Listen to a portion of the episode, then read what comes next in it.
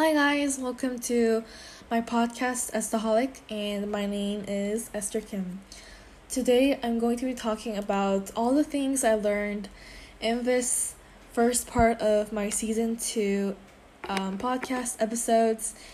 And yes, there are a lot of things I learned through making and recording these podcasts. And specifically, some of the things I learned is what I was thankful for and what I learned in that particular day. I don't really express my gratitude to people or to whatever um, I go through. And through this podcast of recording and talking about what I'm thankful for, I seem to find more than what I'm actually thankful for. I usually talk about one thing or two about what I'm thankful for, but whenever I think more into it, deeply into it, I find that there are actually a lot of things I'm appreciated for. It's awesome that I got to learn more about myself and learn what things I'm thankful for that particular day.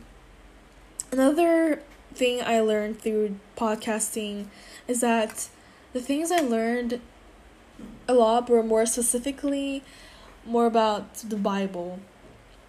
I I have mostly recorded my podcast with the lessons from my devotions in the morning from school. As I reread all those devotion notes from my journals and from my notebook, I realized that these are actually great wisdom. And podcasts are very a good example of letting me kind of go back time and listen to what I've learned in that morning. So, yes, that is one benefit of recording my devotional lessons and also recording what I learned on that day. Not only did I learn that I was thankful for and what I learned on that day, I also learned to talk more freely, like talk without the need of scripts. When I first started my podcast, I used scripts and kind of typed my words out before I recorded because I didn't know how to say words and sentences without my scripts or some paper. So, with the help of the podcasting, I learned to use to speak without using any scripts and to speak freely uh, using my mind.